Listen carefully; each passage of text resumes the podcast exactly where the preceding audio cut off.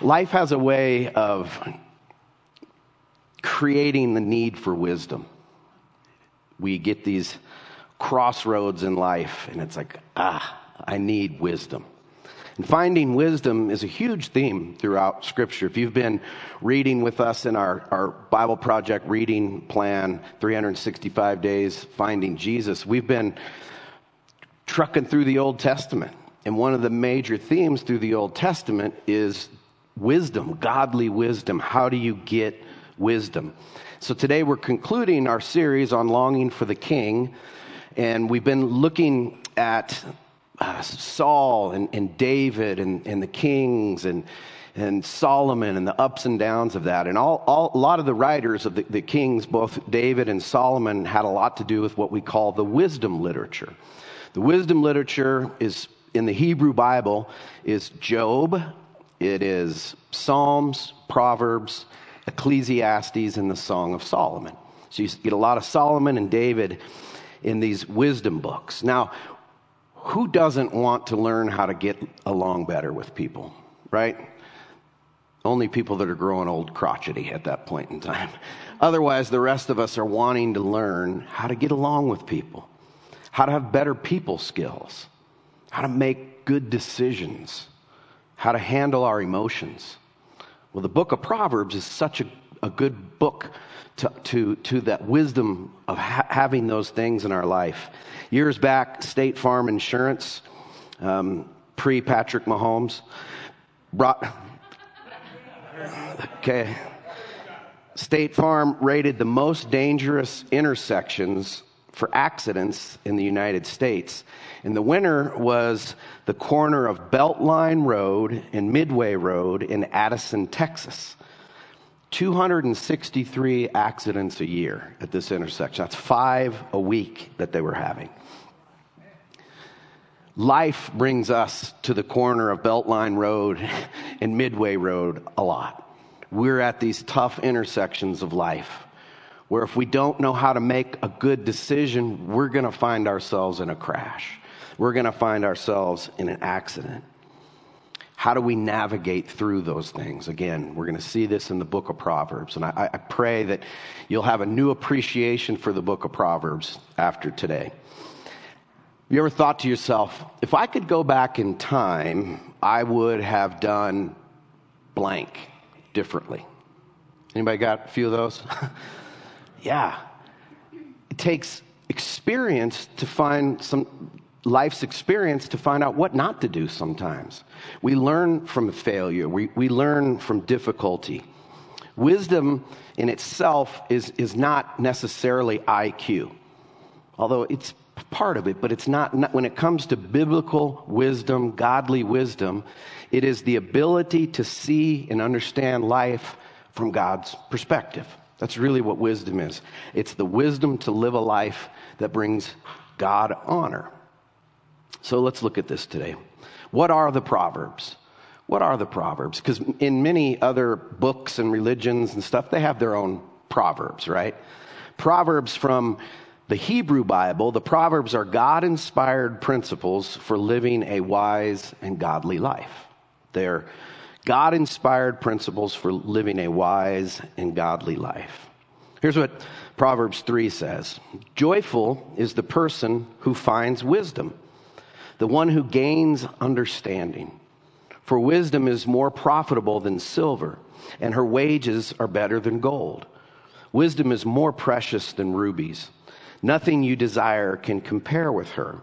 She offers you long life in her right hand and riches and honor in her left. She will guide you down delightful paths. All her ways are satisfying. Wisdom is a tree of life, and circle that. To those who embrace her, happy are those who hold her tightly. Wisdom's a tree of life. Again, if you've been reading, you see that trees are a theme throughout Scripture. And you go all the way back to the garden, and there's trees in the garden that Adam and Eve were told, you can eat freely of any of these trees. And in the middle of the, the, the garden was the tree of life. And then there was the tree of the knowledge of good and evil that they were told, don't eat from that tree, you'll die. And we know they ate from the tree of knowledge of good and evil, and we've been doing the same thing ever since. But wisdom being a tree of life, when you look at the life of Jesus, you see someone in our human flesh, in this fallen world, live in the wisdom of God by eating from the tree of life. That's a metaphor for being in tune with the will of the Father. Everywhere Jesus went, he listened to his Father and then he did what his Father told him to do. He learned how to do that and walking in the Spirit. And sometimes we make the mistake and we say, man, you know, I'm just, I'm only human. And you know, that's not really true. We're becoming human. As we follow Jesus, Jesus is the one true human who, in, in how God designed humanity to live in a, in a selfless life, self denial, doing the will of the Father, eating from the tree of life, he is that perfect human. We're becoming that as we learn how to do that as well and walk in the, the wisdom of God. So, who wrote the Proverbs? Well, it's pretty self explanatory in Proverbs 1 1. These are the Proverbs of Solomon, David's son, king of Israel. Solomon wrote about 90%. In, uh, in the Proverbs, there's 31 Proverbs. So if you wanted to, to read, you've never read Proverbs before, you could read one a day and have read them all within a month. And highly encourage that if you haven't done that. But as a young king, God comes and visits Solomon in a dream.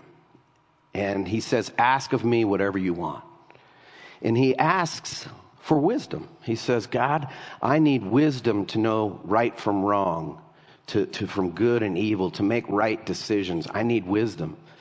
And God says, Because you didn't ask me for riches and power and fame, I'm going to give you wisdom and I'm going to give you all these other things as well. Solomon had the leadership gift of, of uh, Steve Jobs. He had the money of Bill Gates, right? He had the brains of Albert Einstein. And he had the looks of Brian Sump, all put, put together in one lump. He was the, the whole package, not just the, not just the looks, but so he, he was a unique fella, right? He, he had it going on. What's the purpose of the Proverbs? What's the purpose? Proverbs 1, 2 through 4 says their purpose is to teach people wisdom and discipline, to help them understand the insights of the wise. Their purpose is to teach people how to live disciplined and successful lives, to help them do what is right, just, and fair. These proverbs will give insight to the simple, knowledge and discernment to the young.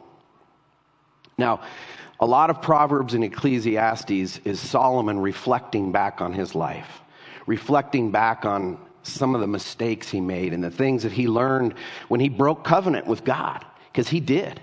The first 11 chapters of, of uh, First Kings, Solomon's killing it. He's, he's doing such great things and walking in the wisdom of God. But then all of a sudden in chapter 11, he turns and starts following the foreign gods of the foreign women. And it really was his downfall. And it was the downfall to the kingdom of Israel. And ultimately, God, in his, his passive judgment, so to speak, allowed consequences to happen. And they were exiled, taken into Babylon. And we're going to start looking at that next week as we see what happened to the children of Israel as they were in Babylon and, and the kingdom being just broken in two, so to speak. So he's reflecting. When you're reading these Proverbs, you're reading from a seasoned, wise, older man.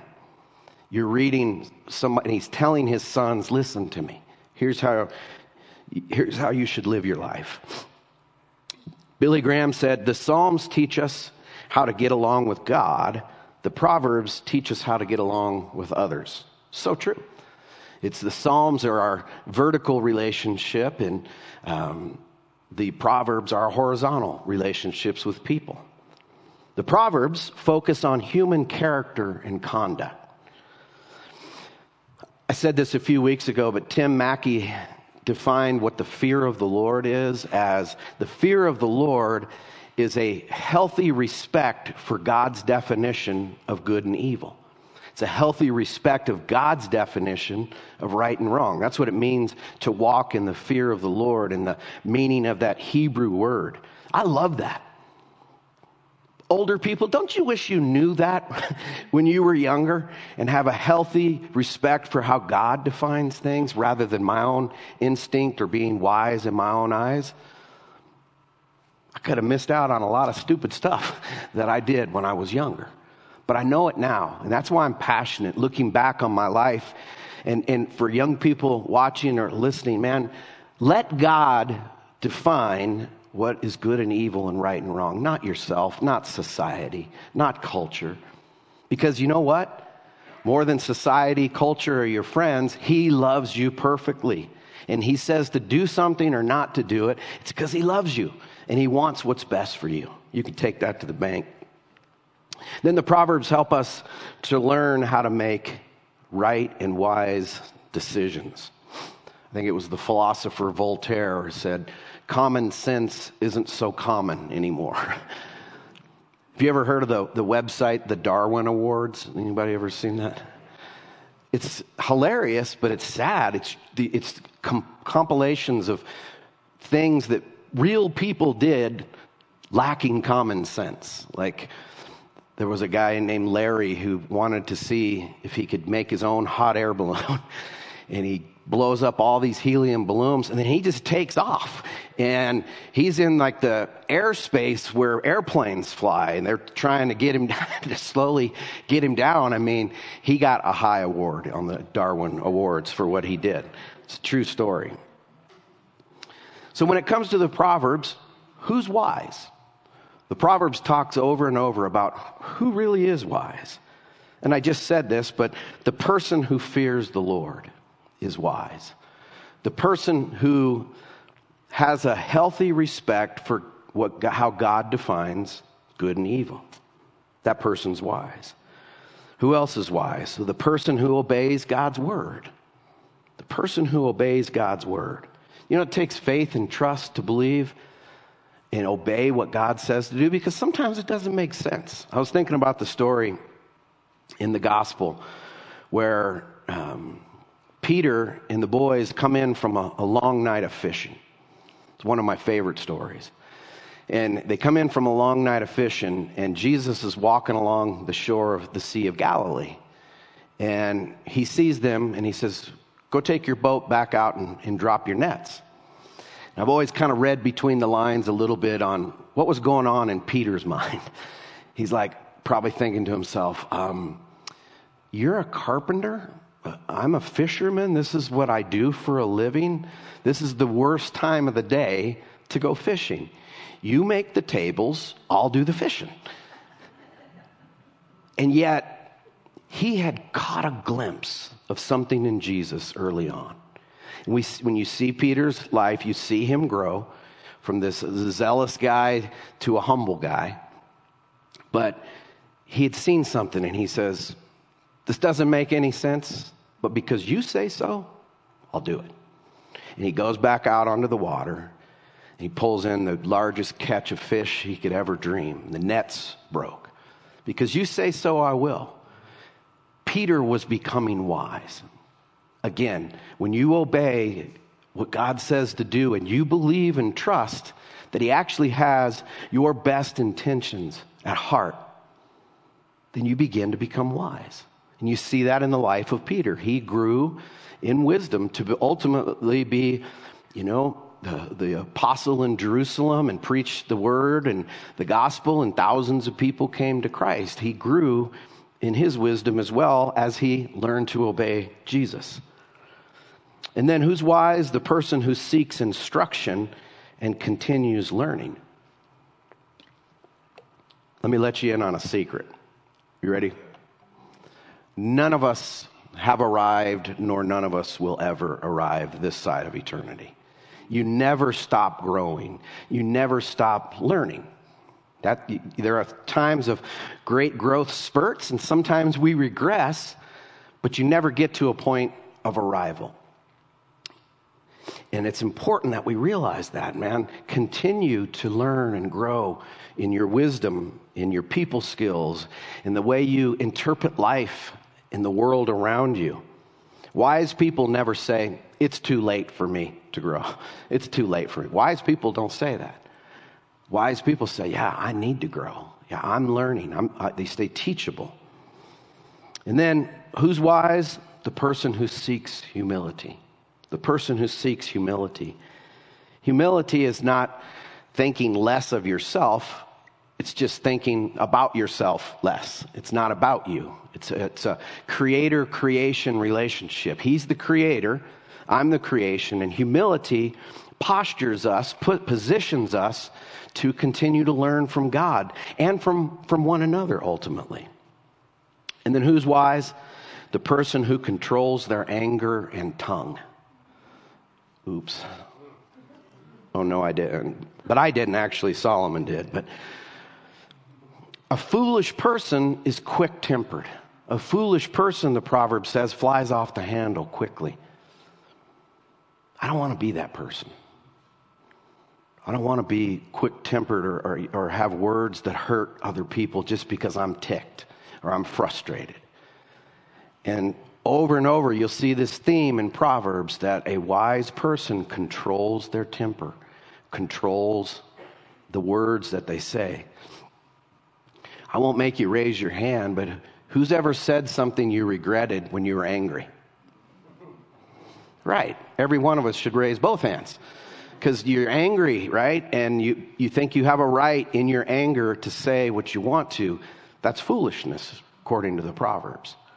Wisdom is no, I learn how to be, you know, quick to listen, as James chapter 1 says, quick to listen and slow to speak.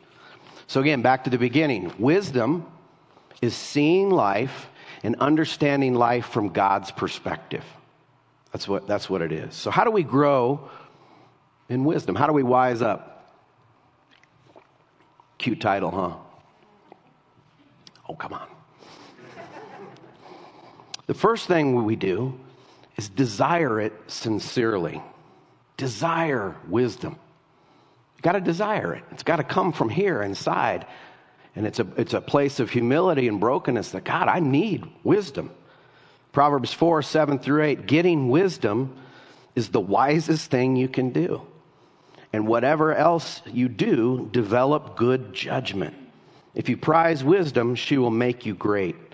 Embrace her, and she will honor you. And realize wisdom is what you need to do life, to get along with others. Parents, if you're a parent at any season of parenting, you need wisdom. And I hate to sound like a, a, a bummer to anybody, but a parent has the opportunity to really screw up their kids. That's a sobering reality. It's a sobering responsibility that, that as a parent, you can, we can trash our kids' lives and not even realize it. So that accountability causes us to fall on our knees and say, God, I need wisdom. I don't know how to parent. I don't know how to reach my son or daughter's heart. I need your wisdom because you know how to. You need wisdom in your marriage, how to be a good spouse, a good wife, a good husband. You need it at work. You need it to make decisions. Every area of life, we need to develop good judgment. And then, secondly, look for it in the scriptures. Look for it, wisdom in the scriptures. The scriptures were given to us to find Jesus first and foremost, to introduce us to the Savior and Lord of all things, and then to teach us how to live a life from His perspective, the one who is truly the wisdom of God. Psalm 19:7 David said the instructions of the Lord are perfect reviving the soul the decrees of the Lord are trustworthy making wise the simple it takes time and it takes discipline to stay saturated in Scripture. It really does. I know this Bible reading plan has been new for, for some, and it's easy to get behind and bogged down, but man, just keep, keep, keep going. Like anything else in life, if you're going to get in shape, you're going to eat right, it takes discipline. If you're going to save money, it takes discipline. And it takes discipline, and it takes faith that when I'm in this book, I'm going to grow. I'm going to see life better and from God's perspective. Paul told Timothy, um, he was his young protege, he says, You've been taught the Holy Scriptures from childhood, and they have given you the wisdom to receive the salvation that comes by trusting in Christ Jesus. All Scripture is inspired by God and is useful to teach us what is true, to make us realize what is wrong in our lives. It corrects us when we are wrong and teaches us to do what is right. God uses it to prepare and equip his people to do every good work. Now, keep in mind, when Paul says, man, you've, you've been taught the Holy Scriptures, he didn't have the New Testament. There was no New Testament. Paul didn't realize he was helping write part of the New Testament. He had the Hebrew Bible from Genesis to Malachi. And he says, These scriptures you've been taught, and it teaches you it, to find Jesus. And that's a, a huge thing that I would challenge any, any one of us is could you share the gospel of Jesus Christ from the Old Testament alone? That's an important thing because Jesus told his disciples over and over. He said, Listen, I came to fulfill all that was written about me between Genesis and Malachi. And it's good, good uh, for us to try to know how would we do that? How would we share that? He's saying that the scriptures show us the path that God designs for us humans to, to walk on. Here's the path. The scriptures show us when we fall off the path. The scriptures show us how to get back on that path. And the scriptures teach us how to stay on that path. If you want to become wise, study the life of Jesus in the four Gospels. How did Jesus interact with people? How did he walk with his Father? How did he talk to people? The people that were with him and the people that were against him. You want to learn how to be wise? Jesus is the very wisdom of God. You learn that from him. When my kids were little in elementary school, uh, their school, uh, I think it was like fourth or fifth grade, we would go up. I'd you know, be one of the parents that go on the field trip, and I, we'd go up to uh, Idaho Springs to the old mine shafts and all that kind of stuff. It was a cool little field trip. And at the end, you got to get a little pan and you went out to the little river and you panned for gold. Occasionally, people would find like little flakes of gold. Any other parents do this or kids went on? Just me. Okay. My school was cooler than yours, obviously, that our kids went to. Um, I'm kidding.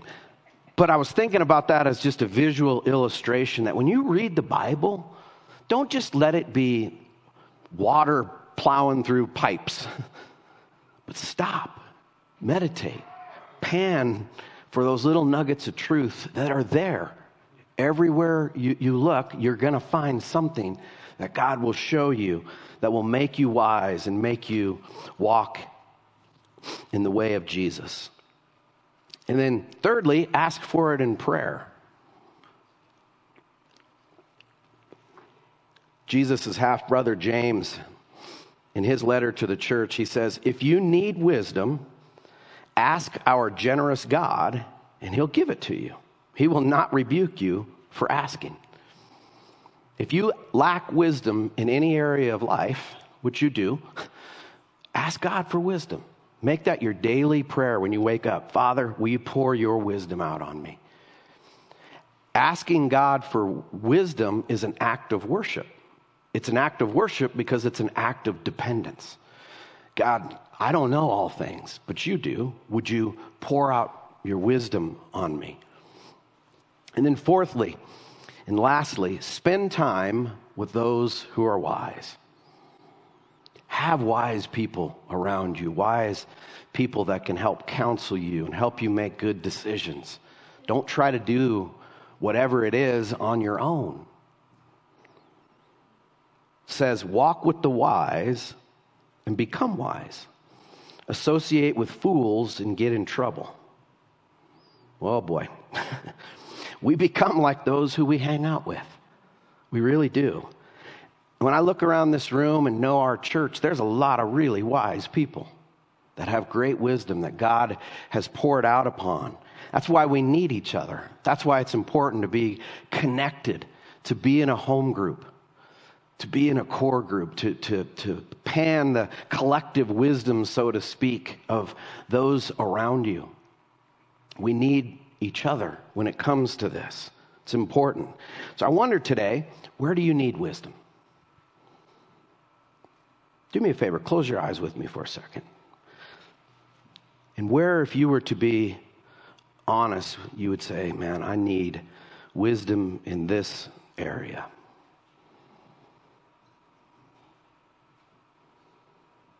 God, as we are honest with ourselves and you, we, we need wisdom. Lord, I know right now where I lack wisdom and where I need you to pour out your wisdom. Help us to make good decisions. Help us to make godly decisions, to be godly people who walk in love and humility like you, Lord Jesus. Lord, we ask you, Lord, for your wisdom in every area of our life. In Jesus' name, amen. Some of you walked in today and you were like, is it the first of the month? Why are we doing communion? You were a little confused. You're in the wrong place.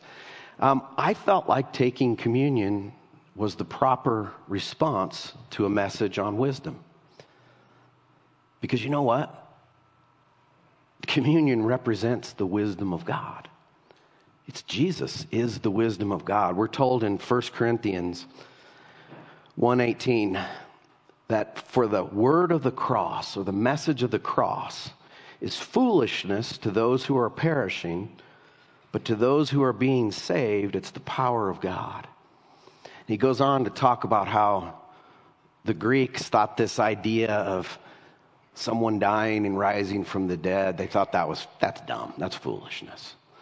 And that the Jewish people stumbled over this because the Messiah was supposed to come as a David like figure, not a humble God dying on a cross to, to rescue us. And he goes on to say this He says, But by his doing, you are in Christ Jesus, who became to us wisdom from God. Jesus is the wisdom of God and righteousness and sanctification and redemption. So we're going to take communion. Worship team, that's your cue. we always joke. Would you stand with me? And as we approach the communion elements of the bread and the juice, to trust in Jesus to trust in what he did, to, you're trusting in the wisdom of God. Because it honestly doesn't fully make sense sometimes to think about, well, why'd this have to happen? Well, in the mind and wisdom of God, he was undoing the fall of Adam in Jesus' life, death, and resurrection.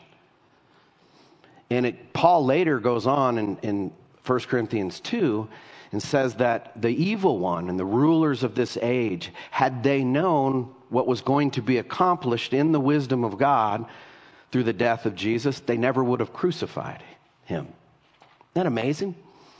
They thought they were doing away with the Savior, the, the, fall, the evil world did.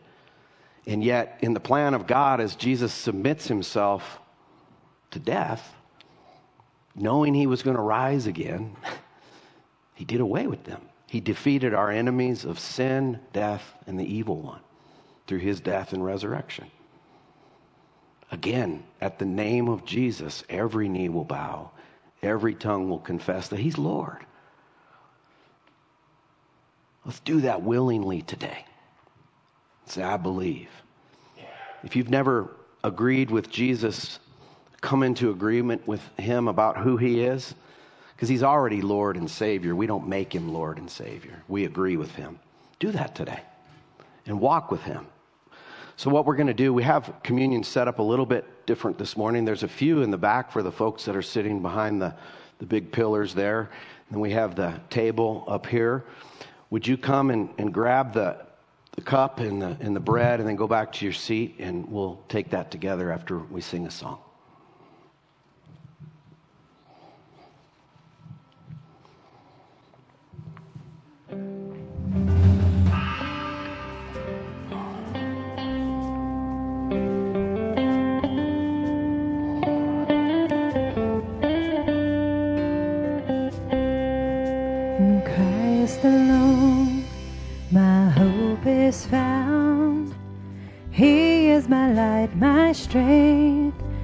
Song, this cornerstone, this solid ground, firm through the fiercest drought and storm.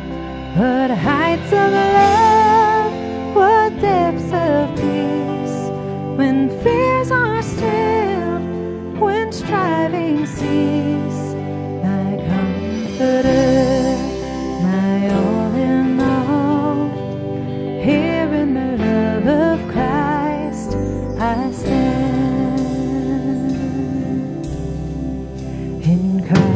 Christ alone,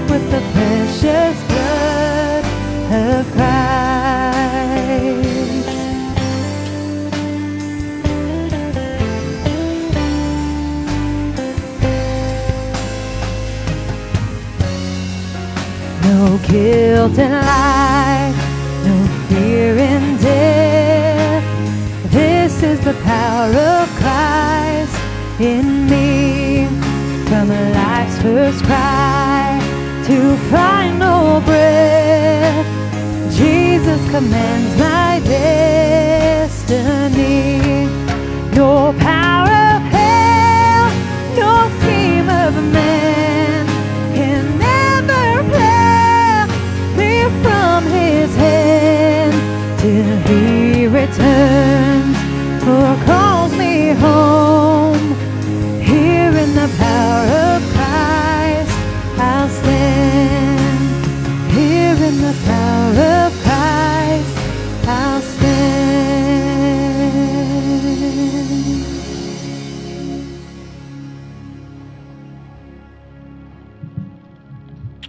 Again, remembering Jesus is the wisdom of God.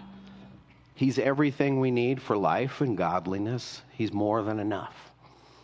And my prayer for us is that we would walk in that, that truth, that that would shake some apathy off of our spiritual lives, and that we would just pursue on a daily basis to get to know Him more because He loves us and He wants us to, to follow Him and to put what He said into practice. He promised, he, did, he promised that it wasn't going to be easy, but he promised that that was what abundant life really was about. That he came to give us abundant life. That the thief comes to kill, steal, and destroy, but he came to give life and give it abundantly. And that's what happens when we, when we follow him as Lord and we trust in him as Savior. On the night he was betrayed, Jesus took bread and he lifted it to heaven and he blessed it. And he looked at his disciples and he said, This represents my body that's going to be broken for you. Eat it in remembrance of me. Let's do that.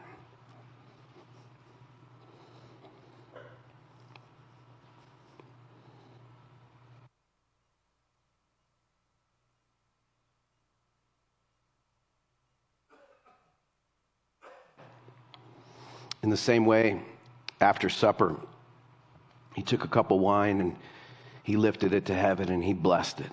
And he said that, that this cup represented his blood, which is ushering in the new covenant, the sacrifice to end all sacrifices. Jesus really did everything for us. Now it's a matter of us remembering that and appropriating it every day. Let's take the cup.